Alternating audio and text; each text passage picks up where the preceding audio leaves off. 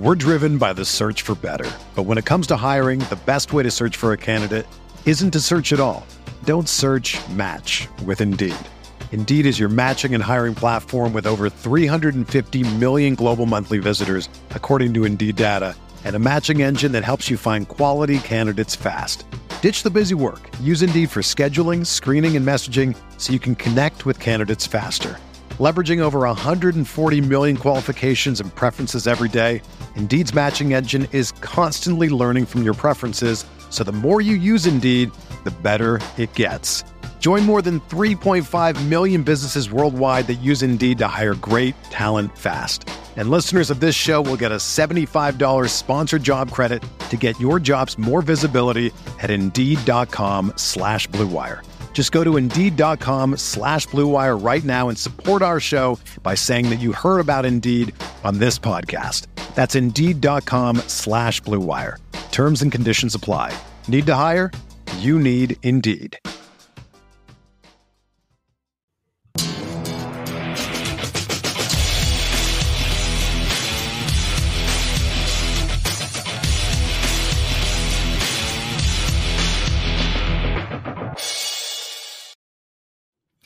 What's up, everybody? Welcome into the Guilty as Charged podcast presented by the Blue Wire Podcast Network.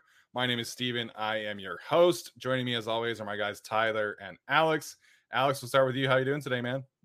Um, doing pretty good today. Uh, still some fallout from the roster decisions, but it seems like we're heading in the right direction and the regular season right around the corner. So I'm doing pretty good. Yeah, we've only got three more shows, and then we'll have the actual season start, which is is crazy. So, so excited for that. Um, by the time people are listening to this, my alma mater, University of Utah, yes, I have to plug them every single day, every single episode. Oh man! But they open their season tomorrow, you guys, and I'm so so excited for that. Um, oh, I can Tyler, actually show. I can show for that too. Rutgers plays tomorrow against Temple. There we go. Isn't that a? Is that a? That's not a conference game, right? Temple's no. still in the American. Yeah, that's a good that's a good season opener for for Rutgers though. Mm-hmm. Um, Tyler, how you doing today, man? Doing very well because I know that at some point in the season, no matter how good Utah is doing, they're going to lose to USC.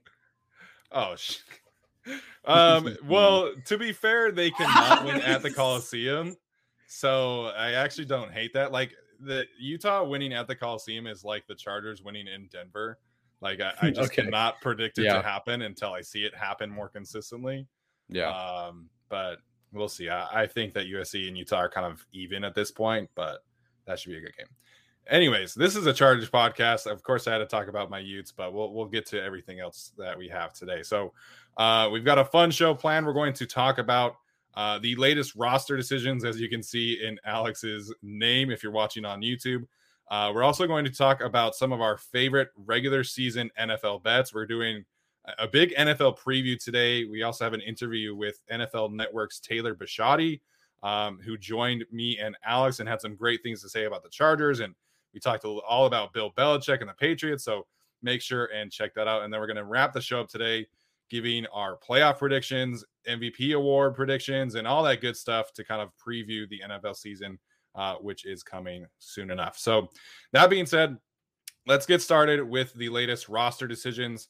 Um, unfortunately for Forrest Merrill, man, just a, a, tough 24 hours as he makes the roster and then gets cut in favor of Eric Banks, uh, who's coming over from the Rams, and then uh, Brandon Facyson got cut today too. I should say waived. Wave is waived is the technical term. So uh, Brandon Facyson was waived in favor of Trey Marshall, who is coming over from the Broncos. Uh, both players have ties to Brandon Staley and Renaldo Hill. Uh, so not really a surprise that they would target those kind of players, but definitely a surprise that Forrest Merrill and Brandon Facyson uh, were waived. So let's talk about those moves first, and then we'll get into the practice squad. Uh, Tyler, what was your initial reaction to seeing uh, those four corresponding moves today? Yeah, so from my understanding is per source, ooh, uh, the plan was they were always going, to, always going to have five interior defensive linemen, and that yeah. final spot was going to be, well, initially they thought it was going to come down to one of Cortez Broughton or Joe Gaziano because Christian Covington was actually going to be there, their backup nose tackle, and rotate there. And Staley has kind of said as such, and we've speculated that, but we weren't quite sure. So, you know, IDL five was always going to be more of that that B gap pass rushing guy than a true nose tackle. But then they keep Merrill, which was interesting, and Fehoko was out, fine. But then yeah, they cut Merrill and then add Banks, who I believe most of the preseason eh, eh, season, if not all of the preseason, lined up between the guard and the tackle on all of his reps. So yeah. they do eventually get who they the kind of guy that they want. They do want supposedly that B gap sort of guy. How it translates, I don't know. But then again, if you listen to Brandon Staley in any of his press, press conferences, he can sell anything. So they're talking about yeah. this guy. He's like, yeah, he's exactly what we want. He looks like this, reminds me of this. He has the size, the speed, the length, whatever that we want. So he's exactly what we want for our team. And it's like, all right, fine. Like, I'll bite again. You're probably right, and you're all smart, and we like you. Um, so I think that was it's a surprise move that we've gone from Cortez Broughton to Banks, but you know I, I, get that they've at least got they've got their guy that they think is their best defensive tackle shot to, to be there. Great. Uh, as far as the other ones with Facyson being cut and Hall staying, um, you know Hall. Uh, just speaking of, about Hall, Hall has that special teams value that clearly they're they're gunning for. They love that. That is their number one thing. If you are not a starter, you better be a darn good special teamer. So they're rocking yeah. with Hall. Um, and then I guess you know Marshall's someone that they think they can develop over Facyson. Uh, both Facyson and Marshall basically run a four-five-four. So it's not like we're gambling on speed or some athletic traits like a Tevaughn Campbell. Marshall's also a little bit shorter, but you know, I guess for what it's worth, I'm, if I'm trying to find something here of the 16 tackles he has listed on PFF, which is again not all that much in the last three seasons, um, he hasn't missed any, and and which can point to kind of the theme of what they wanted to do in the draft in the offseason, which is get better at tackling. You can point to guys like Nick Niemann, Mark sure. Webb, Ben DeLuca, all who had really, really great missed tackle rates. Um, so you know they keep DeLuca on the practice squad, but they're targeting guys with that low missed tackle rate, and so you know Facyson, Of course, we just saw recently how bad that was. I thought he was better than that, and he's shown to be too. better than that. But again, that was just a, a, very poor performance at the worst possible time. A guy who was CB2 to open camp now gets cut for a guy they just pull from the Rams. Um, but then still, you know, Marshall is really cool. I think what their plan is for him is really great. You know, they want to use him wherever he's needed. Another Mark Webb light, if you will. Um, so yeah. it is still very interesting they're keeping Kemon Hall because Hall again only played in the slot all preseason. That's all he does. But he's a really good special teamer, and so they're keeping him around. So you know, I'm surprised by some of these moves, uh, particularly transitioning from Broughton to Banks. But again, it's what the coaching staff wants. And, you know, as concerned as I was about both the interior defensive line room and the safety room heading into the season and into the offseason, Staley has really shown that he can make it the best out of these guys. So, you know, at those two particular spots in particular, I think they're okay. And if that's who they want, that's who they got. And, you know, we'll just see how it goes. Yeah, really quick before Alex jumps in, uh, I just want to clarify here. Trey Marshall is a safety. I saw some people saying that he mm-hmm. was like a corner and replacing Brandon Facyson straight up. That's not the case. Brandon Staley, you know, views him as a safety and mm-hmm. somebody that can play, you know, in the slot as well as kind of that dime linebacker. So uh, he's not a corner. He's a safety. He's going to do a lot of the similar things like Tyler said that Mark Webb can do, um, and mostly play special teams. All right, Alex. Uh, I know you've been jumping at the bit here. So what uh, what are your reactions today to uh, those four corresponding moves. Yeah, I really like the Trey Marshall one. I think he provides a lot of special teams value uh, just in general. And there's not just the Brandon Staley connection, not just the Renaldo Ho connection, but also a Derwin James connection uh, from their time oh, yeah, Florida State. Uh, so I think that that's fun. You know, he gets his buddy in the safety room. Uh, so, uh, you know, can't really argue against that. Plus, you know, Staley said today he's going to be a core special teamer. Um, and Brandon Facyson was not going to be that. Uh, so I think that's really what the decision came came down to. And when you're talking about, say, Kemon Hall versus Brandon Facyson and some of those guys, Kemon Hall was just more consistent uh, throughout the preseason, and I think throughout training camp. You know, while Brandon, uh, while Facyson maybe had a couple highs at the beginning, just did not carry that steam uh, throughout. So to me, uh, I do like the Marshall pickup uh, just in the safety room. And, you know, if it comes at the expense of Facyson, so be it. Um, as far as the Merrill thing and him getting cut, I just think it's really weird the process that we've taken to get there. Because yeah. at first it was like, okay, well, we want Forrest Merrill because he's this big, you know, wide def- uh, defensive tackle. You know, Breiden Fehoko, Cortez Broughton don't fit that mold. And now they have Banks, who really is about 270, 6'4. So he's kind of built a little bit like a Jerry Tillery or a Cortez Broughton. He's yeah. actually like 20 pounds less than those guys. Um, so it's just a question of like, what do they want there? Um, I, I, think he'll be fine. The only concern that I do have with him is that one of the reasons the Rams did cut him was because he had a back injury that he's still dealing with. Um, oh. So I'm sure I'm, I'm, sure Staley still knows that information and is kind of working with him uh, through that. But you know that's going to be interesting to see kind of what his playing status is. You know how effectively can he play right now uh, with that injury. So um, you know I'm not so much concerned about the you know him having the fifth depth spot over Merrill, over Fehoko, over Broughton. I'm still a little salty about Broughton, but uh, in terms of him just having that spot for me, it's just you know how healthy is he right now. Um, but again, uh, that's just my only concern with it, really. But also, I mean, he is a little bit unproven on the field. Um, obviously, has not played, you know, in an NFL game uh, to this point in his career. But you know, as the fifth defensive tackle on the roster. I don't think that's a huge concern. I mean, especially because they were about to play Forrest Merrill, who's never played in an NFL game either. Right. So, you know, the, there weren't a lot of depth, you know, uh, experience options once you got past Covington. So, uh, in general, I like their moves today, uh, especially the Trey Marshall pickup. I think that's a great special teams defensive signing. Uh, thought they needed a little bit more in the safety room anyway. Uh, and in terms of the two that they cut, and Forrest Merrill and Brandon Facyson. Merrill's going to land on the practice squad. I have, you know, all the confidence in the world on that. As far as Facyson landing on the practice squad, I'm not sure. It seems like they were just sort of done with him today, but I guess that yeah. you know he could always get there if he gets through waivers. That's always a possibility. Um, but it seems like they're going to take the Fehoko approach to Merrill this year uh, and just you know stash him on the practice squad, see what happens. Yeah, so it, it didn't really seem like Facyson was going to be on the practice squad. There wasn't a follow up question. Um, there was a follow up question for Forrest Merrill, and Staley was quick and said absolutely, like he wants him on the squad.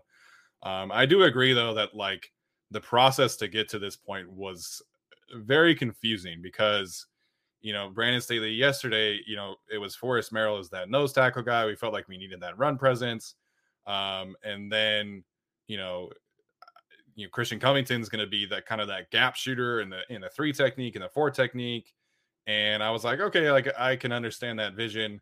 And then it's now it's Eric Banks, who is kind of a similar player to Cortez Broughton. He is on the lighter side, um, but I, it's just like a little confusing to me how he went from Cortez Broughton to Eric Banks, and so. I, I, I will say, like from a measurement standpoint, Eric Banks is pretty similar to Roy Robertson Harris, who Staley coached in Chicago. Um, he was somebody that I thought the Chargers could have signed, uh, and then Jacksonville really threw the bag at him, which was kind of a confusing move. Um, but they did that to a bunch of players. Um, so he does fit the mold a little bit more of that Roy Robertson Harris, at least you know physically. Um, but it, it, it was a confusing process to get there for sure. Um, but I, I think you know we'll have to see how that one pans out. But it, it just is like, why didn't you just keep Cortez Broughton if you wanted this kind of player? Uh, and then it was like, oh, Christian Covington's going to do that, and then just kidding. So, like Tyler said, Brandon Staley can sell anything, and like he had a great yeah. press conference today. Uh, mm-hmm. Uh, if you haven't listened to that, I, I highly recommend it because he he really dove into his coaching philosophies and where he's taking things, and it was like a ten minute conversation um, and, and, I think it was just honestly pure gold. But uh, the defensive tackle room is is definitely confusing at this point. Yeah, and I, I think it's just you know if Staley wanted his guys and he has connections to both of these guys, then right. you know that is what it is, right? Like so, if that's his preference over Broughton, then I'm fine with it. Um, you know, it's not like he picked up some rando off the street, right? Like there, these were these were two very targeted signings, uh, and for that, I, I think you have to at least respect it for now. Uh, you know, we'll see what the playing status of Aaron Banks is, and uh, also Trey Marshall and how they do. Uh, but for now, I support the move. Just a quick update, not update, but I, I asked Ryan Dyrud, who we know from LAFB, who covers both the Chargers and the Rams. Uh, we're all very familiar with him. He was the guy who was on our show when we broke the Brandon Staley News. Not that we broke it, but while it broke. And his comments on Banks were uh, he's a good pickup, in my opinion, was on the roster pretty much all last season but he didn't get many reps because of how good the Rams' defensive line was. He had a good yeah. camp in preseason, and the Rams, uh, he was surprised that the Rams waived him, but they have a lot of depth again. So, you know, again, nice diamond in the rough sort of signing. Not quite like an Oday Aboushi, but in the same vein of, you know, actually, this guy's pretty good. They just, you know, he found a spot for him. So, Um, again, all things sound good about these guys. Let's just see how. I just I don't know. I, I don't really buy that he's going to instantly be any better than Cortez Broughton would be. So I'd love to be proven wrong. Yeah, absolutely. Um, speaking of special teams and Jaguars, just kind of back back it a little bit. Uh, Tyron Johnson was claimed by the Jacksonville Jaguars, who of course had uh, the first waiver priority. Um, and I know that there, there's still been a lot of like speculation about Tyron Johnson's character and and what was the move.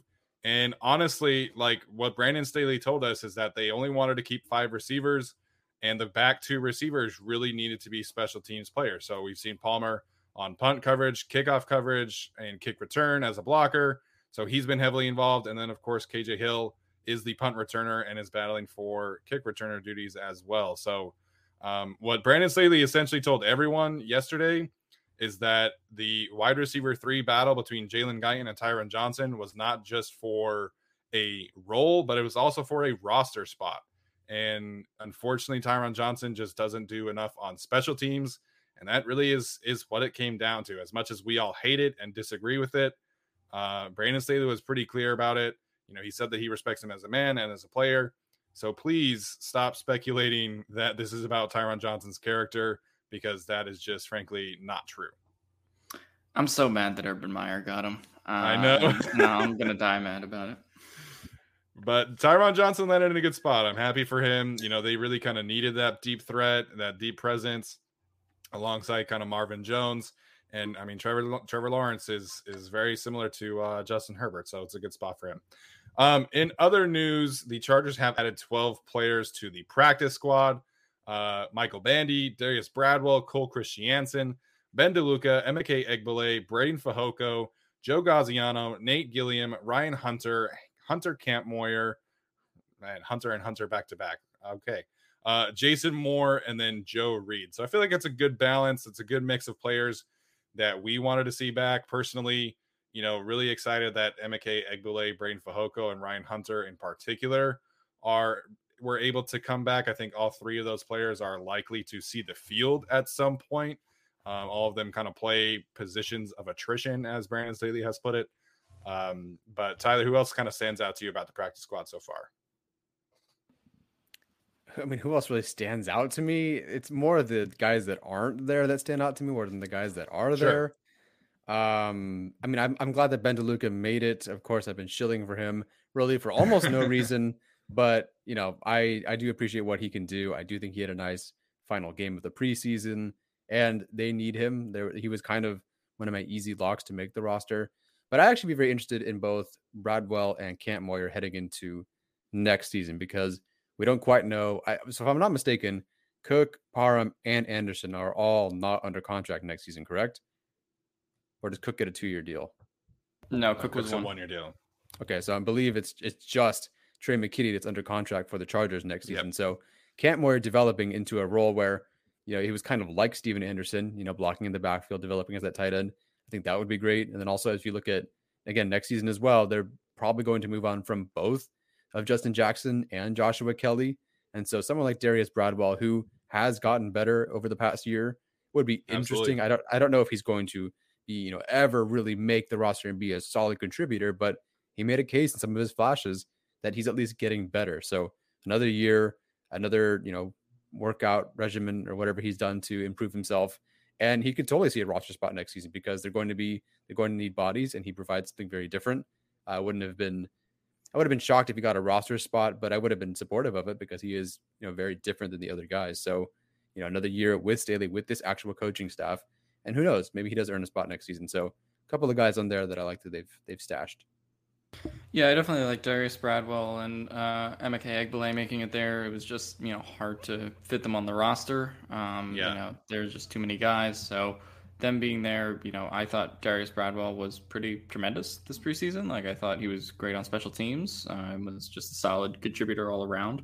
Certainly better than what we saw, you know, during Hard Knocks last season. Uh, yeah. So you know, he's definitely improved. Um, having some pass rusher depth and Emeka Egbule is definitely a start. Um, there wasn't there weren't any offensive tackles there, right? Uh, I think it was just the guards and Gilliam and Hunter who were there. Yeah, it was Gilliam and Hunter, yeah. Yeah.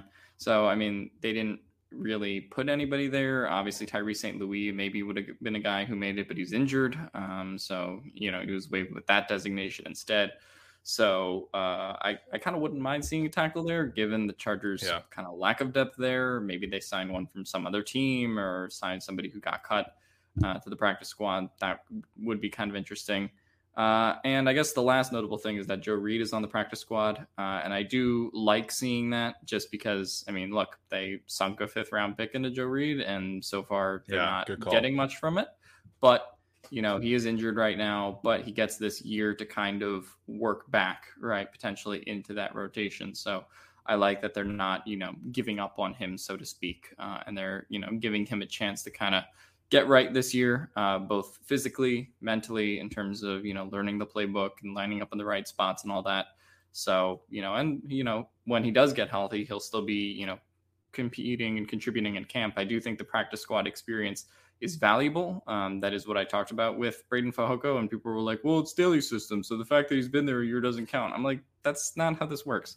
Um, you know, having a year or two years of NFL experience, whether it's on the practice squad or in the active roster, um, I think is important. And you're going against these guys who are NFL level players. Uh, so, um, you know, curious to see what Joe Reed can become a year from now. If there is something left, I don't have very high expectations, uh, but I'm just happy that we're not giving up on him quite yet. Yeah, absolutely. I think that's a great call. Um, so uh, Forrest Merrill should take up one of those spots as well because the practice squad is 16 players again this year. Um, right now they only have the 12, so Forrest Merrill will make it 13. Um, and then I'm glad that you mentioned the offensive tackle. I think a cornerback on the practice squad would make some sense too. Um, unfortunately, we we did hear that John Brannen is is not in the plans there, uh, and obviously Cortez Broughton signed with the Chiefs practice squad. I think that was the only practice squad guy that I saw from the Chargers. I'll, I'll have to go back and look. Um, but right now they do have three other spots again after Forrest Merrill kind of makes it there tomorrow. Um, all right, guys. Any other final thoughts on the practice squad or the roster moves from today? I'm a little surprised. Well, unless you only think you only need one edge rusher, I'm surprised that Jessie Lemonier didn't make it. Yeah, and, and, to be fair, he still could, right? Like there is yeah, some, true. Some other spots. Um, I tweeted this out yesterday. I saw that Quincy Roche and Hamilcar Rashed have been cut. Um, I know Roche landed on a practice squad somewhere. Um, mm. Not super positive about uh, Rashed, but you know, again, I'll have to look into that. So, um, Alex, any other final thoughts here? Yeah, no, like you said with uh, Hamilcar Rashed, right? Like if you can get a guy like that that you feel uh, sort of developmental and you know stick him on the practice squad, I think that's a great call. Cool. Sounds good. So uh, we're going to transition now to a segment uh, about our favorite bets for the regular season. Um, as you can see scrolling at the bottom, you know, and as you've heard on our show for a while now, uh, we have partnered with Busser Sports uh, as the main sports book for the Guilty as Charged podcast. If you use the link in our description and use the code NFL100FP, you are able to get a 100% bonus on your first deposit. So, that being said, we're going to each mention two or three of our favorite bets of the regular season. Uh, and I'm going to kick us off. I'm going to mention uh, a couple regular season and postseason results, as well as a specific prop bet that is out there. So, my favorite bet for the season that I'm going to talk about here is the Seattle Seahawks plus 1100 to win the NFC. Uh, I do not have that as my prediction, but I think them being that low on the list really is kind of crazy in my opinion.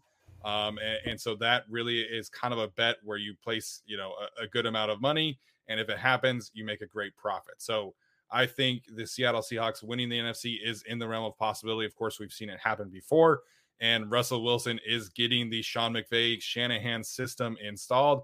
And we've seen around the league how easy that system is for quarterbacks. Um, and really, kind of DK Metcalf mentioned this uh, in the postseason, but teams really kind of figured out how to shut them down deep, and the Seahawks just really didn't know what to do. So now you bring in that system that really specializes in mesh, specializes in those uh, intermediate range passes. You'll get DK Metcalf more in space as opposed to just deep. And I really like the Seattle Seahawks at that kind of bet. Um, second for me is this Pittsburgh Steelers plus 500 to win the AFC North. I think the Baltimore Ravens and Cleveland Browns certainly have uh, better rosters at this point, certainly better quarterbacks. But I really feel like a lot of people are sleeping on the Pittsburgh Steelers this year. Uh, I don't love what they did on the offensive line either. Um, but you get Najee Harris, you get Pat Freiermuth, you get everybody on the receiving corps back and healthy. And I do think that is in the realm of possibilities. And again, as kind of that third team in the division with the best odds, I think that would be the Pittsburgh Steelers. Uh, and I just don't really feel like any of the other teams kind of present that same kind of argument. And then the last one for me is Justin Herbert plus 1800 for most passing touchdowns. And I really think okay. that this I really think that this Chargers team around him uh, presents some unique uh, red zone options, which we've seen in training camp so far. We know how the, the Chargers have kind of struggled in goal to go situations running the football. And so you bring in Donald Parham and his development, you bring in Jared Cook, you had Mike Williams, Keenan Allen, Josh Palmer. And so I really think that Justin Herbert has a great chance of leading the league in touchdowns. Uh, I'm not going to predict that to be the case, but as a bet and him being so far down the list, I think that is a fantastic bet. So those are my three uh, nice. Seattle Seahawks to win the NFC, Pittsburgh Steelers to win the AFC North, and Justin Herbert to win the league, to lead the league, excuse me, uh, in passing touchdowns. I like it. You know, if your kicker sucks, which the Chargers have a kicker that isn't very good right now, hey, go for it all the time. Go score some touchdowns. Like you said, Justin Herbert has plenty of weapons. So I actually like that one. Uh, yours were not unconventional, but more interesting than mine were. Uh, the first one I'm going to go with. See, I like bets like this where you don't, you wouldn't really pick this as the team or the player or what's going to happen, but you want to try to make some money here. You almost want to bet that's so stupid, yet there's a hint of hope for you. So I am going to say for Super Bowl odds to win, I'm going to go with the Washington football team with plus 4,000. Um, now, listen, I think personally, if Washington football team can get into the postseason, Ryan Fitzmagic can screw up whatever you think of sure. playoff seeding or record or whatever, because all that matters at that point is one game. And who knows what he can do. That roster is actually pretty talented. Um, I don't know how is Cosmi a Washington football teamer? Yeah, he is. He's he's yeah, gonna so, be their right tackle. Yeah, so I like Cosmi, I like Dyami Brown, I like Gibson, I like Terry McLaurin. Like they have a lot of talent there and a they quarterback do. who can do something interesting with it in the postseason, and obviously a very good defense. So they are set up to be a very good team, and I think they can do some damage. So Washington football team plus four thousand, not bad. The other one I picked, which makes a little bit more sense, and I, I only picked this one because I have so much respect for the offensive coordinator, um, and that's Josh Allen for MVP. It's not like a super crazy, oh my gosh, really? Because he was in the running last season, but I do think, you know, if Mahomes has his MVP already, Rodgers has his MVP, maybe they want to find somebody else who is kind of almost there, but is going to show out. And who who's going to show out more or given be given the opportunity to show out more than Josh Allen? Because Brian Daboll, their running game isn't very good outside of him, and their passing game is pretty solid with him. So Allen's going to be throwing like he did last year, running like he did last year. Daboll is a madman, and they're going to throw on first down for the first 47 plays of the season. And I think you know who's going to be who's other than you know Mahomes, Rodgers, and some of these established guys, who's going to be putting up more stats at least. I don't know how many games they'll win, but who's going to be putting up more stats than Josh Allen? Because Daboll, yeah. like, keep pedal to the metal with that offense. He wants them to score as much as possible. So I do think there's a shot there. So those are my two. A crazy bet with Washington football team winning the Super Bowl, and then Josh Allen with MVP. No, I really like that. Did you watch their last preseason game? No. They did not throw the ball until, or they did not run the ball until the third drive of the game.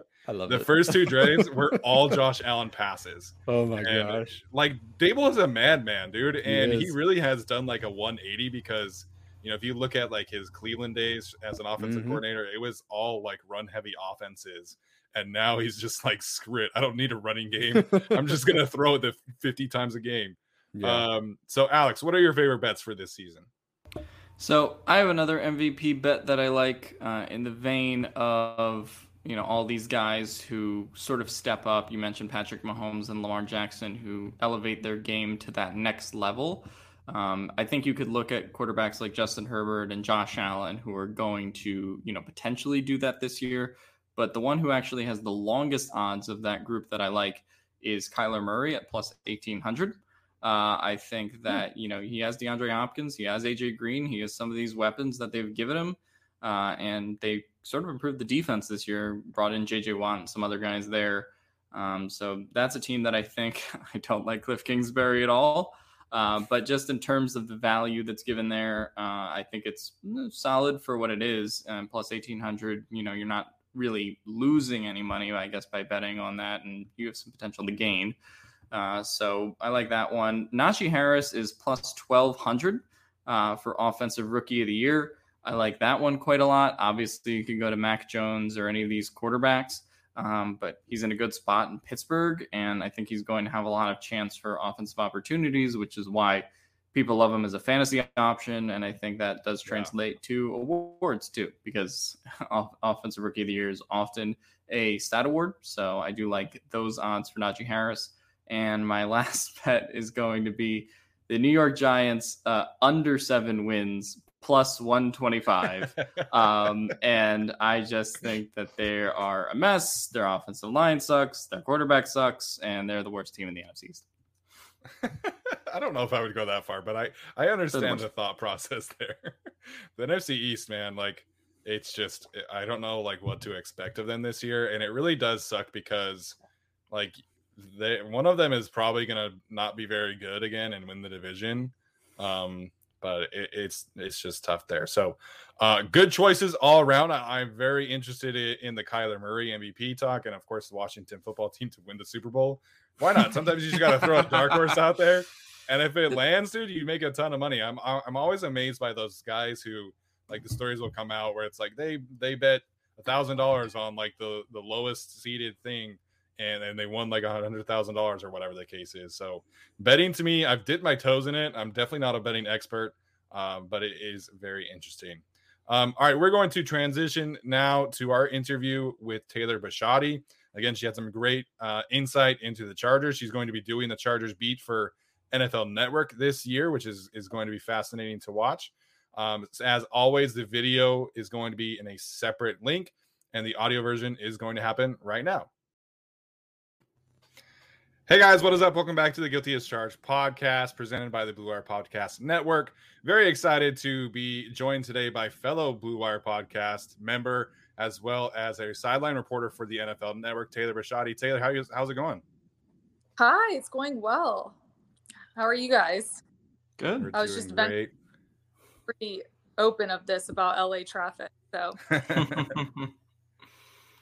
yeah, very excited to have Taylor on with us today. We're going to preview some of the NFL storylines with her today. We're also going to get her insight into her visit to the Chargers training camp and a couple of the preseason games as well. Um, I actually want to start with this because I was reading that you used to do sidelines for uh, the SEC network. And I've heard that there's been some uh, Nick Saban horror stories that some reporters have had. Uh, did you have any crazy experiences doing games with Nick Saban in the SEC? Um, no, I, I've had nothing but actually shockingly because you do hear those horror stories. I've had nothing yeah. but amazing them, so I cannot say a bad thing about them. Honestly, that entire Alabama organization was run so well. I went to Alabama my freshman year before transferring to Georgia, and oh, okay. honestly, it was kind of like a bucket list thing to do to be able to go to all those Alabama games and go to such an iconic, like historic collegiate football school. So I've had nothing but amazing experiences there. I worked for Sporting News after college and SEC Network, obviously, but specifically for Sporting News, went to Alabama to do a few stories. And again, everybody there was amazing to work with. So fortunate for me, I have not had any of those horror stories. he didn't give you the old uh, "I'm not going to," so quit asking. no, I oh, guess yeah, I was that... little. But yeah, yeah, no, absolutely like just be a part of both of those schools like Alabama, Georgia, honestly every school in the SEC and going to all those different games. I always say that there really is nothing like SEC football and even after covering NFL games and seeing those tailgates, there's just something different in the air when it comes to SEC football right. and just the of like the entire town, especially in Tuscaloosa and Athens and I know like Auburn, Alabama or Auburn Ole Miss, you know, the same thing where they just literally shut down starting on Fridays, the streets close down and everybody is revving up for football. Doesn't matter if kickoff's at 9 a.m. Doesn't matter if it's a seven o'clock game, six o'clock. I mean, people just they're out all day for it and it's so excited. It's the only thing that people talk about throughout the week. It's like people live for football and it's amazing. It's it's really cool to see. Yeah, it really is. It it really. I had a friend who uh, lived down in Baton Rouge for a couple years, and yeah. he was always uh amazed at like how intense everything was. Because I'm from Utah, and so I mean it's intense for Utah football, right? But nothing compares to SEC football. I think. Yeah, I, I have to agree. I've never seen such like diehard avid fans who literally like, eat, breathe, and sleep football. Yeah, absolutely. Well, that that was a great story there for sure. I, a little bit more of that in Los Angeles for the Chargers. yes, yeah, yes, hopefully. So. It, it, seems like they're on the I, right track. Filled with that beautiful powder blue and gold and yellow this year because honestly, this team deserves it. It jumping right in, even though you guys didn't ask me a question, I did my on my other Blue Wired podcast. Let's catch up with Sam Patesh. We did our uh, playoff predictions last night. I actually still have them right here, and we both he has the Chargers winning the division. I have the Chargers actually Ooh. making Super Bowl, but not winning the division. I still have the Chiefs winning the division, but I think that once they're in the playoffs, I do think that they're going to beat the Chargers. I mean, beat the Chiefs and go to the Super Bowl. I just think that this wow. team has. I really do. I feel like there's so much excitement around it. We saw what Justin Herbert was able to do after not having a you know a preseason uh all this time taking all those first team reps with the offense and now he does have that we're going to see he was already look what he accomplished last year. His ceiling is only going to keep getting higher and higher. He's just going to keep growing. And then I think that Brandon Staley, what he's able to do with this defense, and just look at what he did with the Rams last year. He took them to the number one defense overall. Previous year, they were probably five, fifth in the league. And so I was talking to actually Bradley Chubb the other day too, and he just said his like defensive mind is something that he's never experienced before, even after Brandon left. And so you can already see that in training camp and in practices and just speaking to the players about it. They're blown away. They're like if i was on the opposing opposing offense i wouldn't know how to guard us. I wouldn't know how to block us. Like nobody's gonna know what's coming from week to week. So i think yeah. that there's so much that's going to be going on with this team not only offensively but defensively yeah, I mean, you've been at training camp and uh, have seen some of the Chargers games this preseason. And what have kind of been your takeaways so far from Brandon Staley to all the other parts of the team? I'm such a big fan of Brandon Staley. Like, you know, it's easy to drink the Kool Aid when you first go and like, right. you know, for an extended period of time. Except just from what I've seen of him so far, he's been nothing but like a class act.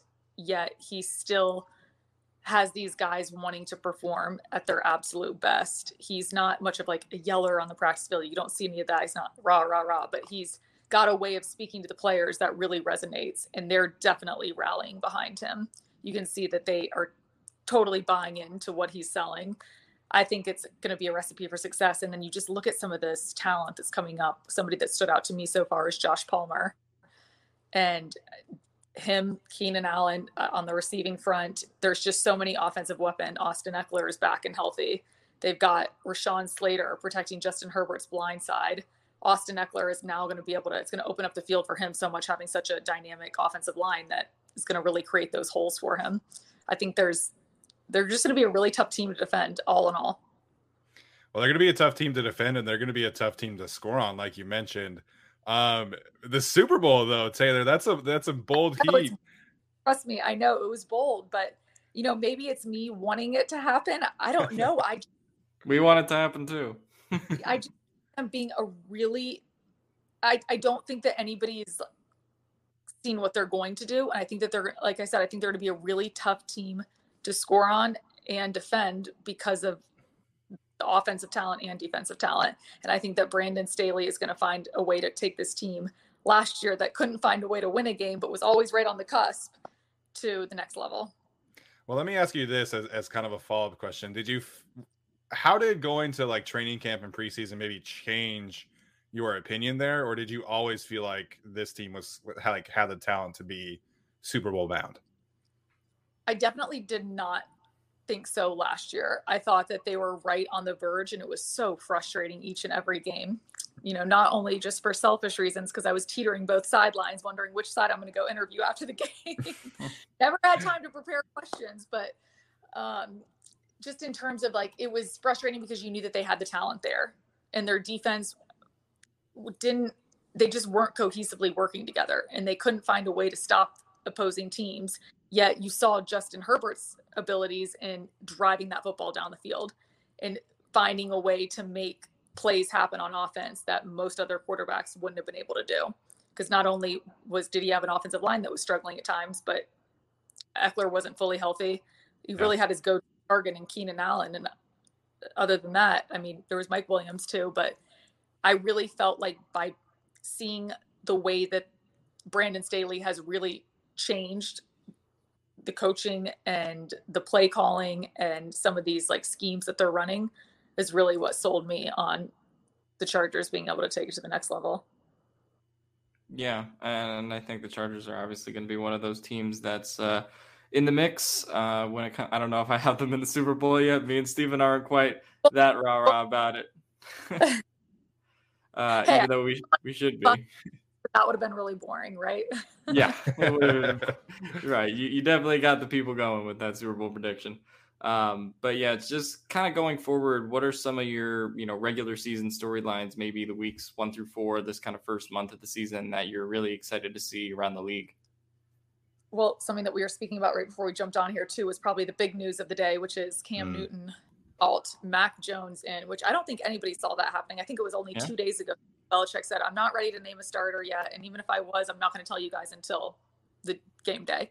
So I don't think anybody really saw Cam Newton getting cut because from what we've heard, which honestly, like maybe we're the ones that are fools because we should just know by now that Bill Belichick says basically plan for the opposite.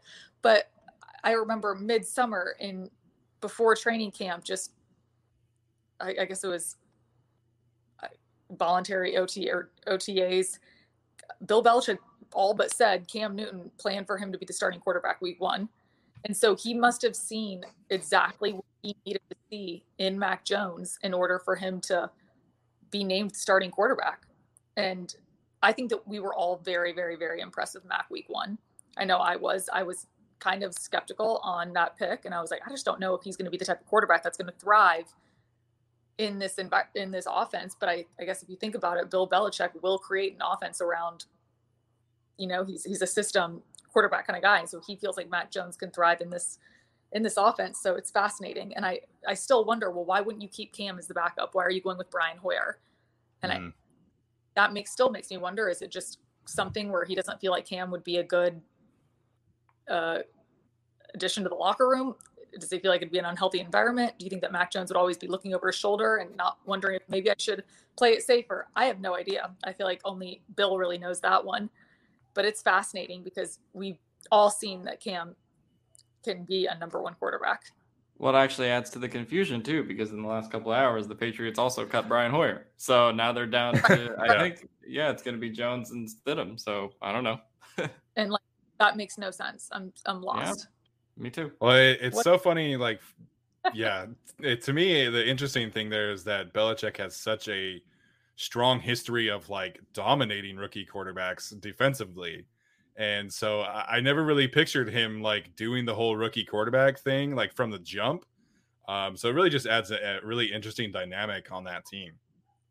It uh, I can't figure it out. I'm I'm a little lost, but I did see a funny pic not funny picture, but you know Tom Brady like they always do like that big throwback from when he first started off in the league and there was a picture of Mac Jones compared to Cam Newton and just like the different mm-hmm. shapes. Of yeah. Cam Newton jacked and he had big guns and like then it was Mac and Mac is just a little he looks like Tom shape. did. yeah. Great description. And he looks yeah. pear shaped. And I'm thinking, wow, this is kind of like a weird deja vu moment where you're thinking of Tom Brady, how he first started off. Maybe he's got this whole plan and we're all just going to be shocked this year. Who knows? I do not have in my predictions. Let me make sure. Yeah, I do not have the Patriots making it. I have the Bills winning the East. Well, I was just going to ask you if you think the Patriots could challenge the Bills, but because it, it feels like everybody's kind of crowned the Bills as like the true contender towards the Chiefs. Obviously, if you have the Chargers making the Super Bowl, you feel differently. Um, no, I, but... I definitely think that I think that the top teams are the Bills. I, I have the Chiefs winning the West. I just think that the Chargers will eventually be able to knock them off. I think they're going to need a couple of times going up against them, and I think they're going to be able to figure them out. And Brandon is a very obviously cerebral play caller, and I think he'll be able to find a way to out out play call the Chiefs. Honestly, um, I think that the top contenders in the AFC are the Browns, Ravens, Titans, Bills, and I actually have all three teams in the AFC West making the playoffs. I know it's a it's a stretch with the Broncos, but I loved what I mm-hmm. also saw them in that first preseason game. Uh, any thoughts on that? Uh, you know, Teddy Drew Lock competition that was kind of going on. Now Teddy's a starter. Uh, what you know, kind of compared to the Chargers, right? They have Justin Herbert, who's obviously kind of this young, you know, gunslinging quarterback, much like Josh Allen. But it, it seems like the Broncos are sort of in between quarterbacks a little bit. So, what what are some of your thoughts there? I was honestly, I did not know which quarterback was going to be named the starter. I was a little bit shocked by Teddy Bridgewater being named because I thought that it kind of limited them being able to stretch the field as much because Drew Lock can obviously sling it a lot farther. But I do feel like they are going to be a lot better this year because of that defense. Bradley Chubb is back. Von Miller is back. They haven't played together on the field healthy since 2019 week 4. So I just feel like they're them coming back is really going to tie that defense together and then obviously they've added some incredible weapons on offense. Yeah, that's going to be a really interesting one to see as well because I feel like that really is like the only spot on the Broncos that really just needs to be solidified because I feel like they have great receivers, great defense, like you mentioned. It's just like how far can Teddy take them? And I, I don't really know the answer to that question. Yeah. In another big question mark around the league, obviously, is Jameis Winston. Except I think that we mm-hmm. all got that itch scratched when we saw what he was able to do in that third preseason game. That was incredible. Yeah, and that leads me to I, I kind of wanted to shift gears to the NFC because it it does feel like the AFC is a little bit deeper this year than the NFC. Obviously, you have the Buccaneers who won the Super Bowl. Um, the Packers are are very talented, but they have the Aaron Rodgers kind of situation. Um, yeah. How do you see the top of the NFC shaking out this year? I have Packers uh, for the NFC North, and then South I have Saints and Bucks. East I have Cowboys, and then both the NFC West and the AFC West, I've got three teams making it. So I have the 49ers, Rams, and Seahawks making it. Yeah, uh, I mean that kind of makes a lot of sense given the picks and everything. I think the two West divisions are just insanely talented, and you could see three teams yeah. coming out of there. Um, you know, with the new playoff rules and all that. Um, so I think that's going to be interesting to watch. Who do you actually have coming out of the NFC to challenge the Chargers in the Super Bowl? Don't don't be mad at this pick. I, I went very basic on this one, but I went Bucks. How are okay. they not? They were last. They've only kept all their talent and then added some. So, unfortunately, I don't think that Tom will be regressing in any way, shape, or form. He just doesn't age. Yeah, doesn't age. he, he doesn't age. I thought for sure the Chargers would have his number in 2018. Uh, and then it just didn't work out. So really, until Tom Brady regresses, I just think we have to all assume that he's going to be great and be in the Super Bowl again. Exactly. I mean, I just don't see it changing. I've never seen a team be able to keep as many starters as they have. I don't know how that happened. Maybe everybody just wants to play with Tom. Who knows? Yeah. Uh, drink I mean, the same. drink the same TB12 protein shakes and all that. I mean, you can kind of you go Clearly on that, the- right? right. You can kind of go on that same regimen. I mean, it makes a lot of sense. Um, but I mean, anytime you have a chance to win a Super Bowl, you know, we've seen veterans that you know are willing to take less to do it instead of go somewhere else and chase, uh, you know, chase that you know paper. They want to chase that Super Bowl ring, and Tom Brady gives you the chance to do that year in and year out. So, I guess here's the moment of truth: you have Chargers and Bucks. Who do you have winning it all? Uh, Sam's gonna kill me because I refuse to give an answer on the bot. I was like, I don't know. I it's a toss up at this point. I don't think we know. Honestly, it all depends on injuries and which team stays healthy. True. And that's always would, been the Chargers thing, right? At home at SoFi, but who knows? Man, that, that really would be truly something special if the Chargers could, you know, be the second Back. team in a row to to host the Super Bowl. Yeah. So I'm well, hoping it's because that's my beat this year. So I'll be doing lots of Chargers coverage. So the better they are, the happier I am. there we go. Some breaking news from from Taylor doing the Chargers stuff. Are you doing for uh, NFL Network or for the like the local broadcast? Uh, for NFL Network. Okay, very cool, very cool. So we'll be seeing a lot of Taylor around, which uh, is going to be great. I think you know that's you know the more the merrier in terms of covering the Chargers. I think we're very fortunate with uh, the reporters that we do have, but it's always good to bring some new energy into the media crowd for sure. Yeah, it'll be fun. I'm excited about it. I'm actually going to Costa Mesa tomorrow, so I will. I'll let you know if I see anything else that stands out. Yeah, it's an exciting watch, so I'm excited to just be a part of it. Yeah, we're excited to to listen to your coverage. Chargers fans, make sure and follow her on Twitter as well, especially if she's going to be covering the Chargers. That's going to be a huge one to to keep an eye on. Taylor, thank you so much for joining us. This has been fantastic. Sun is going down, and I should have turned the light on, but I didn't want to get up mid podcast because it is very dark in here. oh, it's all good. We thank you so much, and and um, again, thank you so much for for uh, joining us today. It's been a we're driven by the search for better. But when it comes to hiring, the best way to search for a candidate isn't to search at all. Don't search match with Indeed. Indeed is your matching and hiring platform with over 350 million global monthly visitors, according to Indeed data, and a matching engine that helps you find quality candidates fast. Ditch the busy work. Use Indeed for scheduling, screening, and messaging so you can connect with candidates faster. Leveraging over 140 million qualifications and preferences every day, Indeed's matching engine is constantly learning from your preferences, so the more you use Indeed, the better it gets. Join more than 3.5 million businesses worldwide that use Indeed to hire great talent fast. And listeners of this show will get a $75 sponsored job credit to get your jobs more visibility at Indeed.com slash BlueWire.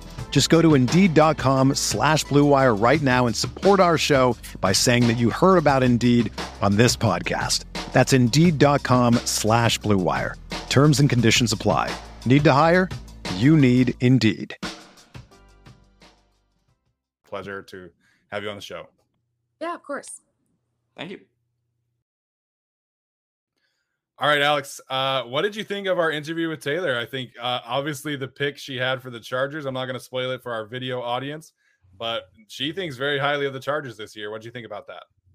Yeah, I mean, I, I, feel like we've been optimistic about this Chargers team and, and the records that we have for them, and she just blew us out of the water on our own yeah. show. I mean, so you know that was that was fun to do that with her, and it's great that she'll be, you know, covering the beat for the Chargers. I think she's a great interviewer and all that. Uh, so you know, uh, it's going to be great to see kind of what she brings to that team. The Chargers already have some great beat writers and reporters, um, you know, like Daniel Popper. So it'll be great to see some kind of more interviewers in that vein as well, who are going to be on the sidelines. So that'll be fun. Absolutely. I, I, uh, like Alex said, I thought I was optimistic about the Chargers this year, and then she made her pick, and I was like, okay, she, you know, not that optimistic. yeah, she's had a lot more access to teams than we have had. So, yeah, you know, I, I, totally understand why certain media members favor certain teams. Uh, you know, you got to go with what you know. So, um, all right, let's get to our predictions this year, and we're going to start with uh, our playoff AFC teams, and then playoff NFC teams, as well as our picks to win the Super Bowl, and then we'll get to some regular season award predictions as well.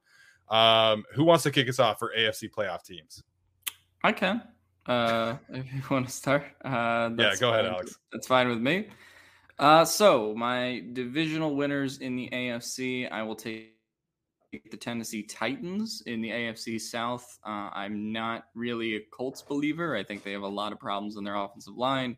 Wentz uncertainty, and they just have some injuries in general that have been kind of battering them recently. T.Y. Hilton, now done for a certain amount of time, had surgery. So yeah. that's tough to lose.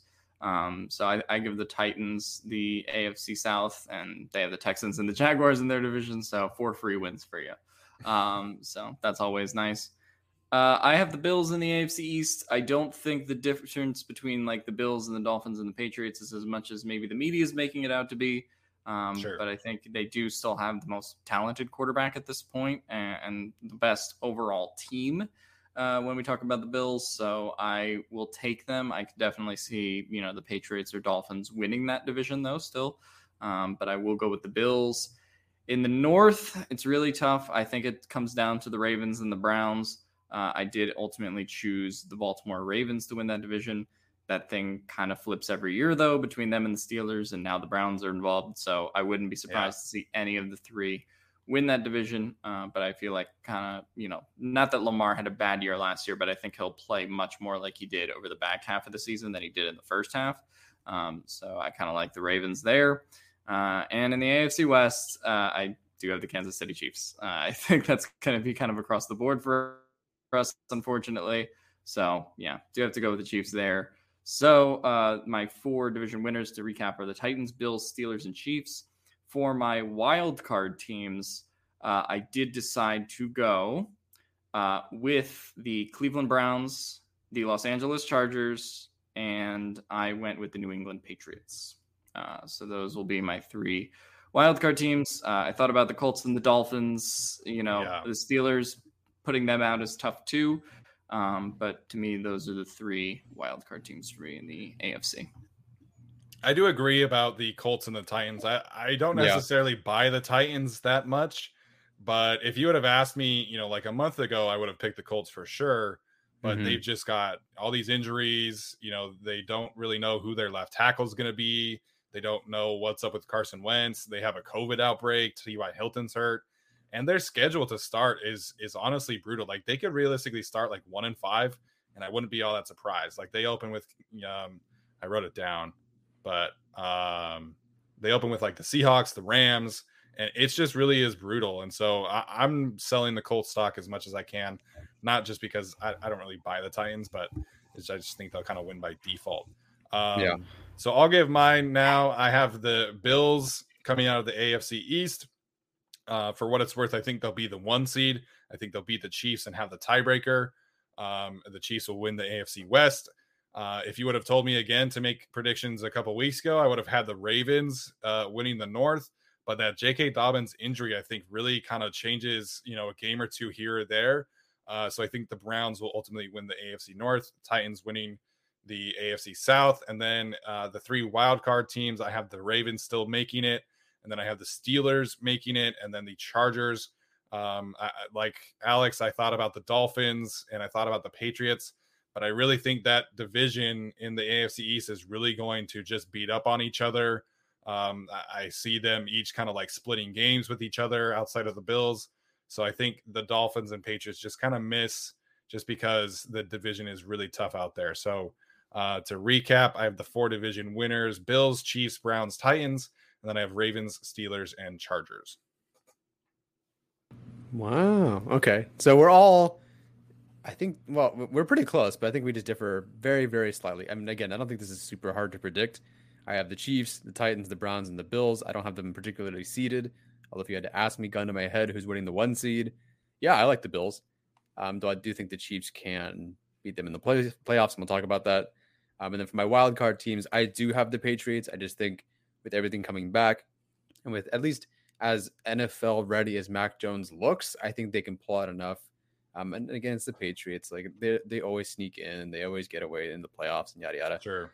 Um, so Patriots, and then I do have the Chargers. So again, I don't hate this team. We don't hate this team. We don't think the Super Bowl contenders. I uh, do. yeah, that's right. Alex hates the team. Um, he's wearing his uh, Washington football red right now in support of his. No, I'm just kidding.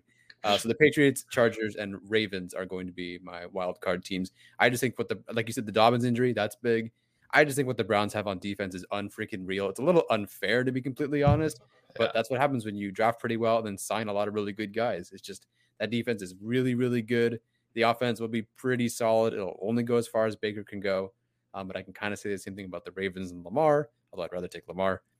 Um, but I do think the Browns defense is just that much better. And they were so close last season. They were a pretty well oiled machine. And so I just think they'll take that next step forward and be a real challenge in the AFC. Yeah, I, I think the, the Cleveland Browns, I, I think, are a real dark horse to, to come out of the AFC. But I think they're still kind of like a year away from really making that next jump, which is, is kind of what we've seen in the past. Like you got to make it to the playoffs first, and then you become that Super Bowl kind of team. Um, so the Cleveland Browns are definitely close. Um, all right, let's go to the NFC picture. Uh, I'll start us off. I have the Packers winning the North. Um, I think the rest of that division just kind of stinks. Um, I have the Tampa Bay Buccaneers winning the AFC South. Um, that team returning as many teams as they or as many players as they have is really kind of ridiculous. Um, and then I have the Seattle Seahawks winning the West. Again, if you would have had me pick uh, a couple weeks ago, I probably would have said the Rams, but that Cam Akers injury, I just think is really going to make this the Rams much more one dimensional than Sean McVay really kind of likes. Um, so I, I, have the Seahawks winning by just like a game or two potentially, uh, maybe even like tying and winning the tiebreaker. Uh, I have the Washington football team winning the NFC East. I don't feel great about it. The Cowboys could certainly win that division, uh, but Dak's health is really kind of up in the air right now. Um, so that that's kind of the thing. Um, and then I have my three wild card teams. I have the Rams, the Saints, and the Niners, and then I have just missing the Cowboys and the Vikings. So again, I have the seven playoff teams: Packers, Bucks, Seahawks, Washington football team, Rams, Saints, and Niners. All right, reverse order. I'm next. So uh, I do have the Tampa Bay Buccaneers winning their division, the Green Bay Packers, I am going with the Rams. I actually kind of like Sony Michel, but that's based on very little, to be completely honest. But I do think, I mean, they'll go as far as Stafford can go. I just think they can play a little bit more defense. Now, the interesting thing to watch, in, in my opinion, the most interesting thing about the, the, the Rams is that they lost a number of coaches and they leached some players. I'd love to see what they do with this next defensive coordinator and this next set of talent because they lost a lot of guys, and a lot of guys were so good because of Brandon Staley well, they're gone and he's gone. So what kind of defense is this going to be? But they do sure. have, still have some centerpieces. They did keep Floyd. So I think they can play just a little bit more defense. And so I'll give them the edge over the Seahawks, but it's a coin flip in my opinion. Um, then I do have the Super Bowl favorite Washington football team winning their division, followed by uh, the wild card. I have the New Orleans Saints, the Seattle Seahawks, and then I'm going to go with the Vikings, but not because I feel great about it, but because I don't know about the Cowboys. I I think honestly that the NFC West is going to just beat up on each other and someone sure. is going to have a worse record just because they beat up on each other, not because they're a worse team. It's just that's the way it worked out. Somebody has to lose out. They already have two guys in the playoffs, so someone has to miss out. So I'm going to go with the Vikings because why not? I guess it'll make my brother in law happy.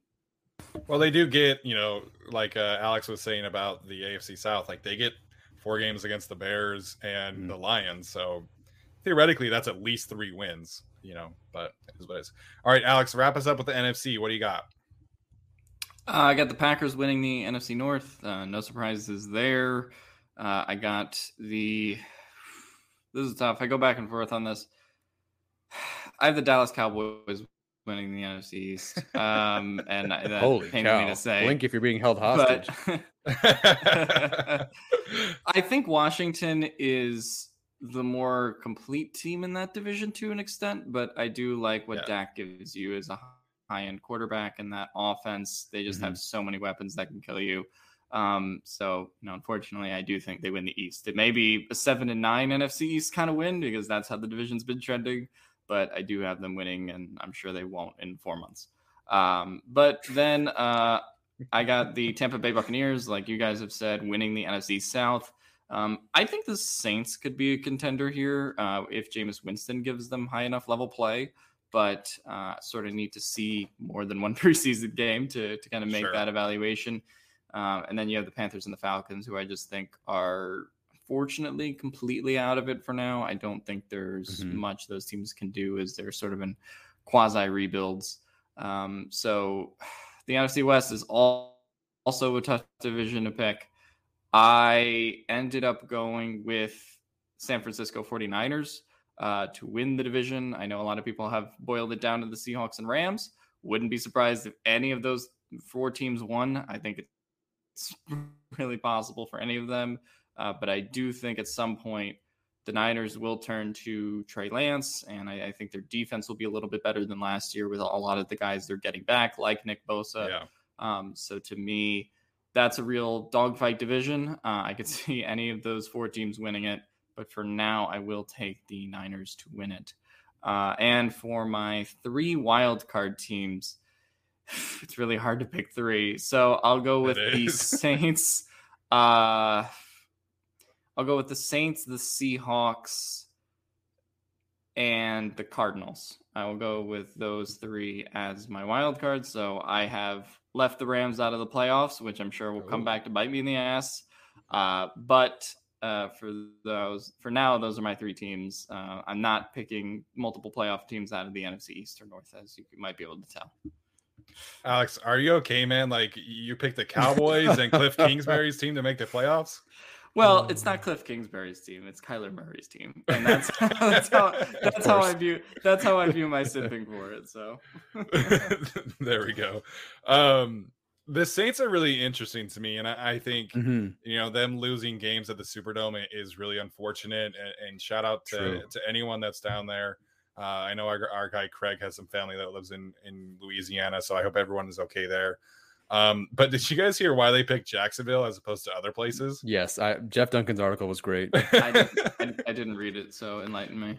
So they were deciding between like Louisiana, or they were deciding between playing in Dallas or playing in like Alabama or playing in Florida, and they ended up choosing Jacksonville for the sole purpose that it was the most difficult place for Packers fans to get to. Like they had someone in their front office or somebody like that like chart out like flights and everything and apparently like Jacksonville was the most expensive and longest oh, flights and so they figured that that would kind of deter some Packers fans from flying because anybody can fly to Dallas like super quick. You, you likely have a direct flight. It's probably super cheap, but sure. flying to Jacksonville is longer and much more expensive. So uh, that's the reason why they're playing in Jacksonville and not somewhere else. Also, who wants to go to Jacksonville? like, who wanted to live in Florida? I, well, like, look, if you live in Florida, Miami's Miami, different. yeah, Miami and Fort Lauderdale. I don't want to live in Jacksonville. It's just like the armpit of America. Like, I, mean, I thought that, I thought that was Cincinnati a couple months ago, Alex. it's it's Cincinnati. It's Jacksonville. The other armpit. There, the other, yeah, you get two armpits. Yeah, there's way more than two armpits. I mean, for being honest about this country, but uh, yeah, no, I I, I, guess that makes sense. You know, I, would rather play there than Dallas anyway, because then you have to like share the stadium with the Cowboys, which seems gross. Um, so you know, I guess Jacksonville is is okay for what it is. I hope they get back to the Superdome as soon as they can, though, because that's always a fun place to play. And obviously, you know, just watch on TV and hear all the noise. And that was one of the disappointing things, in addition to Michael Badgley missing kicks in the Superdome last year uh, was just you know that game did not have the same energy yeah. that it usually has for for a prime time you know football game there. So I hope they get back there as soon as they can. Yeah, and I just think they're they're so interesting. They're going to be so well coached again. That defense is still super nasty, even though they lost a bunch of players. Um, but we'll have to see. All right, let's pick our conference game participants and Super Bowl uh, winners. Uh, Alex started us off last time so Tyler, give us your AFC Championship game participants, NFC game champion, NFC Championship game participants, and who you have in the Super Bowl and who you have winning. Uh, no surprise, I do have the Chiefs in the AFC Championship game. I will continue to put them there until Mahomes blows out his knee, and so I have them playing. Uh, okay, I have them playing the Browns now. Okay, technically based on seeding, this could be different. And if I had seeded them, it's sure. potential that this the matchup wouldn't happen because they'd maybe they'd lose the Bills or whatever. But uh, based on, the, I, I really think the Browns could take that next step. Uh, it's weird to be talking about them in this way, but I do think I would like to at least see it. Maybe I'm just manifesting it because I would like to see Cleveland go somewhere in the NFL and give some hope to Chargers fans that maybe one day we'll get there too. Um, so I had the Chiefs and the Browns. Unfortunately, the Browns get smushed and the Chiefs end up winning because, of course, I'm going to pick them until, again, until I can't, I will pick them. So the Chiefs are moving on to the Super Bowl for the billionth year in a row. The NFC Championship game is honestly no surprise. It's coming down to the Packers and the Bucks for me. I would love to see something else out there, but at this point, I think those two teams are just going to collide in the playoffs in the NFC Championship game, and it's going to be you know the winner gets onto the Super Bowl, obviously.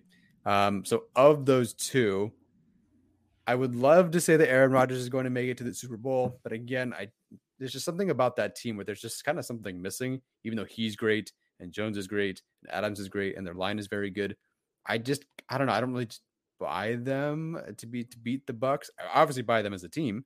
They're getting to the NFC Championship game, but I don't buy them to win. So unfortunately, I am repeating Chiefs versus Bucks. And are we picking Super Bowls yet? The winners? Yeah, go ahead.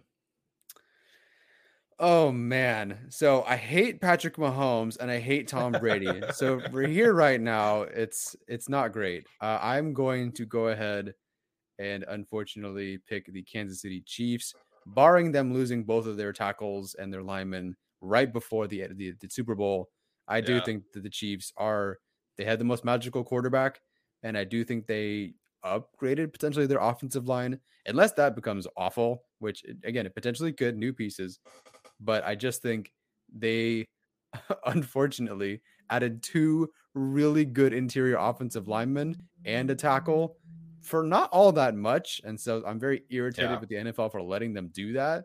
If it had if they had not been able to add a Creed Humphrey, a Trey Smith, then maybe. But they added them and they've been really good because of course they've been really good. Shocker. Everyone knew that. Huge shocker. The two really good players are really good. So of course the Chiefs are going to move on. And I do think the Chiefs are going to get their revenge. Um, so yeah, I have the Chiefs winning the Super Bowl. I do think that they absolutely upgraded the interior. Mhm. Um, I don't think that they upgraded over like a healthy Eric Fisher and Mitchell Schwartz, um, but definitely upgraded over what they had in the Super Bowl for sure. Um, all right, Alex, give us your predictions for conference championship weekend and Super Bowl. Before I do that, I want to respond to something that Tyler said. Tyler said that the Browns have to give hope to the Chargers that Sunday. What a weird it. sentence. What what what have the Browns done over the last thirty years? They've been garbage. Cleveland is a What- garbage Okay, city. but what what honestly have the Chargers done in our lifetime? Like they've the Chargers have been better over the last 20 years than the Browns. True, The Browns I guess. go 0 16 every year before they got Baker. Mayfield. So even if, if that trash team can make it to the postseason, I get go what to the AFC Tyler's saying. championship game, I get what and Tyler's by saying. golly, this Chargers team can. I I get they what can you're make it, anyone can make it. But like, like, I don't know. We've had more playoff appearances and runs than them. Anyway, um, going to the AFC, um, I think the conference championship game. I mean, the Chiefs are going to be there. I don't have much doubt about that. I think who the other team is can come down to really the AFC North and the AFC East. Uh, I'm going to go with the Chiefs and the Bills again. Uh, I will go with that just because I think the Bills have are a little bit better coached and just kind of have a better you know path offensively uh, through Josh Allen than you know playing through Baker Mayfield. Although the Browns are getting some of their offensive pieces back, um, and in that championship game, unsurprisingly, I'm also going to go with the Kansas City Chiefs to get to the Super Bowl again. Uh, I don't think there's too much surprise.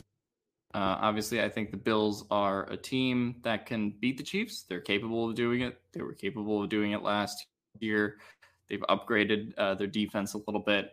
But to me, just Patrick Mahomes behind a healthy offensive line this year, um, that's just something that I don't think the Bills can quite contend with, uh, at least at this point. Uh, and in the NFC, uh, That little is- chuckle gets me every time. How yeah. far are the Cowboys going here, Alex? Cowboys aren't going too far. Uh, okay. I'm gonna go with the. I'm gonna go with the Packers and the Seahawks uh, in the NFC Championship game, doing what they did a couple of years ago. Was it 2015 when that happened? Um, you know, so they uh, rematched in the NFC Championship game. And I have to give it to Rodgers. Come on, he has to win an NFC Championship game eventually. Here, I can't curse him for this off this much longer. Um, I I feel like you know he's kind of on a revenge tour, and coaching staff will be a little bit better. Definitely some questions on the offensive line with Corey Linsley leaving and Bryan Bulaga already gone, right? Um, but I, I think they've always been good at rebuilding that offensive line. So I will go with the Chiefs Packers Super Bowl. This is also like Steven and Tyler do often me manifesting it into existence because I would like to see Patrick Mahomes versus Aaron Rodgers in Super Bowl before I die. Uh, that would be really fun. But uh, I'm going to go, eh, like Tyler said, with the Chiefs in the end. Man, everybody's picking the Chiefs, and uh, I am not going to do that. Thank I goodness. think the Chiefs will be in the AFC Championship game, but as I said earlier, I think the Bills go to Kansas City in Week Eight or Nine or whenever it is and get a win and get the Mhm. one seed. And I just think playing at home in Buffalo is really going to be the difference for them. And I do think that they made enough upgrades on defense to kind of manage Patrick Mahomes. And like we all talked about, we're all expecting a big season from Josh Allen. And they have a ton of weapons on the outside. I love the Emmanuel Sanders pick. Now they really have four legitimate receivers that he can throw to. Um, so I have the Bills beating the Chiefs in the AFC Championship game. Um, and then in the NFC Championship game, like Alex, I really would love to see, you know, Aaron Rodgers playing a Super Bowl again, especially if it's against Josh Allen or Patrick Mahomes. I just like they're kind of like they really remind me of the Suns, the Phoenix Suns of my childhood, where they're just so much fun to watch and they just yeah. really cannot play anybody that really kind of bullies them. So I have the NFC Championship game being the Buccaneers and the Seattle Seahawks. I think the Seahawks would be able to go to Green Bay and do what the Packers, what the Bucks did, and, and kind of bully them off the field uh, to a certain extent. And then I do have the Buccaneers winning. So um, similar to the Chiefs that Tyler was saying, I'm not going to predict Tom Brady not being in the Super Bowl until I see it happening more often. Um, so I have the Bills and the Buccaneers, but I do have the Bills winning. So I think it's going to be a special, special season for the Buffalo Bills, despite all the COVID struggles from Cole Beasley that they have had and others. Um, I do think that they just have a great culture. I think they upgraded their pass rush. I think AJ Epenesa and Gregory Rousseau and Boogie Basham will really help that team kind of take that next step. And then I love that offense. So I have the Bills beating the Buccaneers in the Super Bowl. The Bills got Rousseau and Basham. They sure did. They sure did. They, uh, I'm not gonna change my pick yet, but yeah, it, it's crazy because they their GM like came out and said like when they got to the third round, they were not planning on taking another pass rusher, but Boogie Basham was just sitting right there. And so we've talked about like the flexibility in like the secondary that you have with like Derwin and Chris Harris and stuff like that. Mm-hmm. Talk about the flexibility of a pass rush with Ed Oliver, Greg Rousseau, AJ Epenesa, and Boogie Basham, all guys who can play on the edge, all guys who can rush on the interior. And you have kind of like what Alex's Eagles had in 2018, where you just mm. have four dudes who can get after yeah. the quarterback. And I just think that really is going to be a, a huge help when you're going up against all these great quarterbacks. A Josh Allen, Tom Brady Super Bowl on Twitter would uh, that would make me delete the app. no, that is definitely not what I want to see. Like I do think from a Super Bowl standpoint, like Chiefs and Packers would absolutely be the most fun because you know that game is going to be like 49 to 42. But I, I just I can't buy the Packers, man. I I can't. Like every time it gets to them against a physical team, they just they wilt. So I, I just can't buy the Packers this year. I'm just trying to do what you did with the Trey Pipkins cut and manifesting it. Yeah, I mean, I know it's not going to happen, but I'm just going to do it anyway. No, I, I, appreciate that for sure. All right, let's wrap this up with our predictions for some regular season awards. Um, surprise to nobody, I'm picking Josh Allen to win the MVP. I think you know getting the one seed is almost kind of a requirement at this point, um, and I think he's going to pair that with some elite numbers for defensive player of the year. I'm actually going to go with Chase Young. I think Chase Young is going to have a monster season, taking that second year leap. Um, you know, I, I think he really is going to be put together a special season. Uh, offensive player of the year, I have Davante Adams, best receiver in the league, going to put up huge numbers again. Uh, offensive rookie of the year, I'm picking someone that was already mentioned on the show, and that's Najee Harris. I don't really buy any of the quarterbacks putting up like truly special numbers this year. Um, although I think Mac Jones could certainly make it interesting because I think he's going to be on a, a, winning team and and put up okay numbers. But I'm going to pick Najee Harris because I think he's going to be, you know, fed the rock 20, 25 times a game, have a huge season. Um, and then somebody asked us about this live stream about like dark horse picks. And I'm going to double down on Joe Tryon for defensive rookie of the year. I think again, he's, you know, we've seen that kind of shift towards being a pass rusher uh, award and so I think that Joe Tryon is kind of my favorite pick in terms of the rookies to put up some sneaky good numbers. Uh, and of course, if I were betting and mentioning a favorite bet again, it would be Joe Tryon. Um, and then the least surprising award pick of anything is going to be comeback player of the year, yeah. which is going to be Dak Prescott because he plays quarterback and he plays quarterback for the Dallas Cowboys. So you might as well pencil that in now. I know everybody is going to want Derwin yeah. James or Christian McCaffrey or Nick Bosa but it's going to be Dak Prescott because he plays quarterback and he plays quarterback for the Dallas Cowboys. Yeah, I mean, I, I think that's Dak Prescott is going to be the interesting one to watch. I mean, he's definitely the favorite. The only thing I'm concerned about with him is just what this arm stuff is all about, uh, and I don't think that'll really cause him problems in the long term. But if he misses a few games here and there, that could take away from his candidacy. I uh, don't think it'll happen as of now until we learn more. Um, so for MVP, I'm going to do what I do last year and give it to Russell Wilson. Uh, he's getting the Shanahan offense. I'm going to speak it into existence until it keeps happening. Uh, so he has this thing where it's like week 10, he's like the MVP favorite, and then it just falls off with the Seahawks uh, doing what they usually do. Um, so uh, that's unfortunate, but I, I feel like he has to win one. He's too good to not win one over he's the course of his to. career. So I'll give it. I, I, will give it to him this year. Um, offensive and defensive rookie of the year. I do have Micah Parsons winning defensive rookie of the year. I just think he's going to have too many opportunities for numbers. Um, sorry, Steven offensive rookie of the year. Uh, I will go with Najee Harris. Um, I, you know, actually, no, I'm not going to go with Najee Harris. I'm going to go with Mac Jones uh, just because of uh, what the Patriots have done. I've gone back and forth between those two. I still think Najee Harris is the best bet just because his odds are longer and Mac Jones' sure. odds have become supercharged since Cam Newton was released. Um, but I do think that Mac Jones actually wins the award with the system that they had there in New England and the weapons that they've gotten for him Hunter Henry and Jonnu Smith, Nelson Agholor. Um, and so, you know, I think that they have enough pieces there to the point where it's better than it was last year. Uh, and even in Tom Brady's final year when he was throwing to Mohamed Sanu at the end of playoff games. Uh, so I will, uh, I will take, yeah, Najee Harris. Uh, and Michael Parsons for the Rookie of the Year awards. Player and defensive player, uh, offensive and defensive player of the year. Um, tough to say. I mean, because I think Russell Wilson's winning MVP, that takes him out of offensive uh, offensive player of the year. So you know, I think I could go with uh, Aaron Rodgers or Patrick Mahomes, somebody like that for offensive player of the year. Just that's kind of the runner up to MVP at this point. Obviously, they could also give it to whoever the most impressive running back or wide receivers as well. Uh, and for defensive player of the year,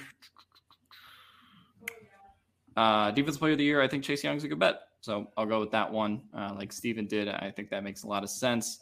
And comeback player of the year has to go to Dak Prescott. Unfortunately, um, at least until we know more about his arm injury. And then, of course, that can change. And we could start talking about Saquon Barkley or Christian McCaffrey or Joe Burrow, et cetera, et cetera. Yeah. No, good picks. Um, for the sake of trying to avoid some of like the obvious, like, oh, quarterback's going to win offense or like pass rusher's going to win defensive rookie. I'll try to pick some different guys. So for offensive rookie of the year, I'm going to go with Kyle Pitts, which I don't, I don't really believe in, but you know what?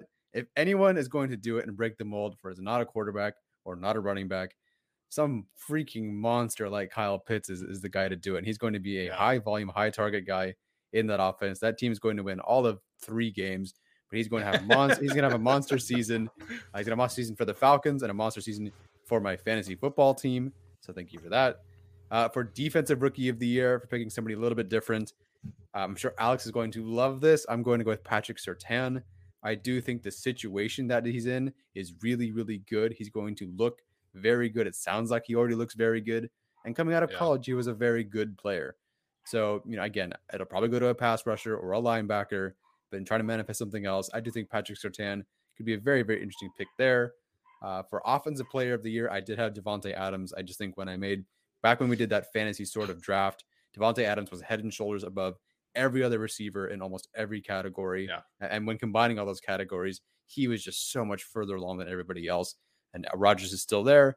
Therefore, I'm going to go with Adams for defensive player of the year. I'm surprised not a single Charger was picked.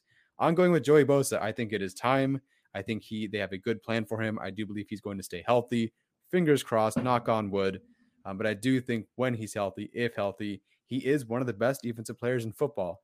And as long as they don't give it to Aaron Donald for the 45th time in a row, I do think Joey Bosa, I mean, again, Donald obviously deserves it, but Bosa is always the guy who is right behind Aaron Donald in terms of you know statistics, pass rush win rate, run stops, and whatnot. So I'm going to give it to Bosa. That's obviously if he stays healthy. I could totally see Derwin James winning it as well. he's going to be a very popular player. He is a very popular player with a very popular coach on a very popular team in terms of, I guess, national media coverage. I would sort of say like an LA team. So I think he has a shot um, for comeback player of the year. I really wanted to vote for Tim Tebow, but he's not on the roster anymore. So I'm going to go with Dak Prescott as well. Uh, nothing I can do there. My hands are tied. So I had to go with Dak Prescott. Oh man. Um, and then MVP, I'm going to go with Josh Allen as well. I do think even if Mahomes has a pretty similar season, I just think they kind of want to give it to somebody else.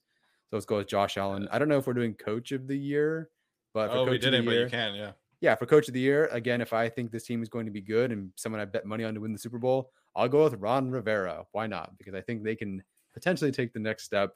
And he's a good story because he's a cancer survivor. And so as long as that team doesn't crumple within because they're all not vaccinated, I do think Ron Rivera, Ron Rivera has a shot at coach of the year. What's I'm gonna go. sad- oh, I was Go just ahead, gonna Alex. say I'm gonna do my homer thing so you guys can get off my ass about this roster cut stuff. Brandon Staley, coach of the year, first time winner. Uh, so that's gonna be how that Congratulations. Took you plays out. 64 minutes and no one's listening anymore. um, Nope. Yeah, so we go with Brandon Staley coach of the year. But I do think that Staley is honestly a good pick because we've seen Yeah. kind of this trend recently where it's like either somebody like obviously Ron Rivera won last year. Wait, did he win last year or was it Stefanski? No, Stefanski. Mhm. He won Okay. twice, though. Yeah. So we, we've seen kind of like it be coaches who are like really overcoming a lot. Like Ron Rivera was, I know he was in a discussion for a long time Mhm. because of like making the playoffs with that atrocious quarterback situation. um, but we've also seen it be like recently, you know, first time head coaches like Matt Nagy won it, and then Stefanski won it, and so it, it's you know it is very possible for Brandon Staley to to do that. Um, I'm going to go with Sean Payton for coach of the year. I think it's been Mhm. quite a while. And I think if he really does take on Jameis as a reclamation project and it works out, like I think that's going to carry a lot of weight. And then, of course, you know, you had the Rivera cancer story last year. This year, you'll have the hurricane in New Orleans again. So good point. I do think that Payton could get some uh, sympathy votes there. What I was gonna Also- say though is that uh, just really quickly, like we were laughing about the Tim Tebow thing, but you know, if he made the roster and like made any kind of contribution, that he probably would win it. Yeah.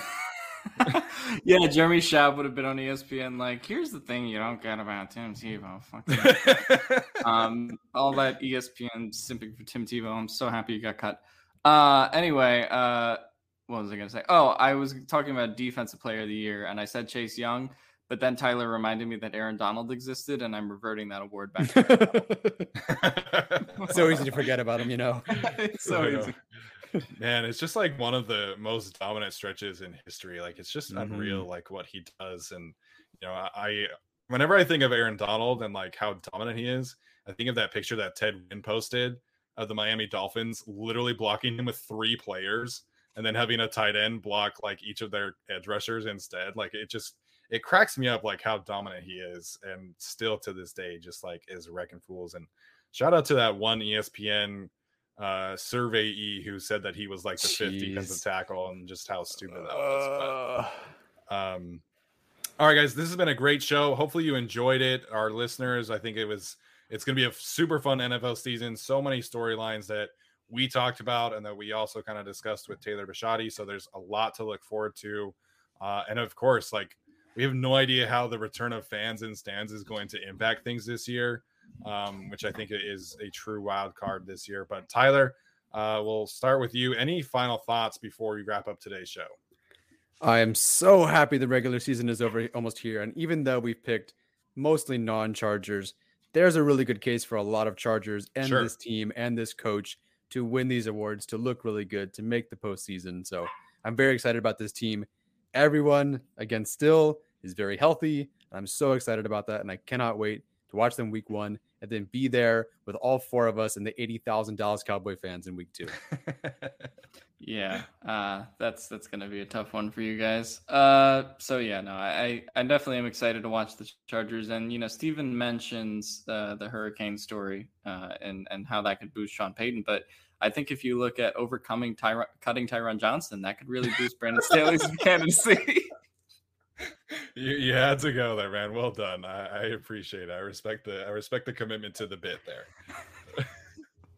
uh, but in all seriousness, man, I know there's been a lot of negativity around you know Twitter recently because you know we disagree with roster decisions and things like that. And I think you know at the end of the day, like Alex was saying on Twitter today, is like we can support the team and still disagree with what they're doing, but that doesn't mean like we are you know jumping ship on this team. Like this team still has such a bright future as long as I think you know their core players stay healthy, then they're going to be great. And like Tyler was saying, you know, mm-hmm. if this defense plays out as we think, and Joey Bosa, Derwin James stay healthy, and you know we might see kind of a runaway with the defensive wars this year. I think that could absolutely uh, be possible. So, want to thank Taylor Bisciotti again for joining us, and want to thank Tyler and Alex for uh, doing something fun today. You know, I know we've we've talked a lot about the Chargers, and rightfully so. This is a Chargers podcast, but we wanted to mix it up, have some fun with the NFL uh, predictions, and I, I, think it's just I, I, love NFL football, man, and so talking about it in this fashion is a lot of fun. Uh, shout out to all of you guys who are tuning in. We do really appreciate all the positive feedback. Make sure to leave us a rating or a review on your audio platforms. Like the video, subscribe to the channel, and of course, comment. We always like interacting with you guys. This has been the Guilty as Charged podcast, and we'll see you next time. Everyone is talking about magnesium. It's all you hear about. But why? What do we know about magnesium? Well, magnesium is the number one mineral that 75% of Americans are deficient in. If you are a woman over 35, magnesium will help you rediscover balance, energy, and vitality. Magnesium supports more than 300 enzymatic reactions in your body, including those involved in hormonal balance. From functional medicine doctors to mental well being and female hormone experts, we all know that magnesium is the one mineral to improve all aspects of well being and health. But which one? Magnesium Breakthrough from Bioptimizers, the trusted choice recommended by leading experts with seven best absorbed forms of magnesium to ensure your body receives the support it needs for overall well-being. Go to bioptimizers.com slash balance today and use code BALANCE10 for 10% off. Support your journey to wellness at B-I-O-P-T-I-M-I-Z-E-R-S dot com forward slash balance. Magnesium Breakthrough from Bioptimizers, your foundation to optimal health and vitality.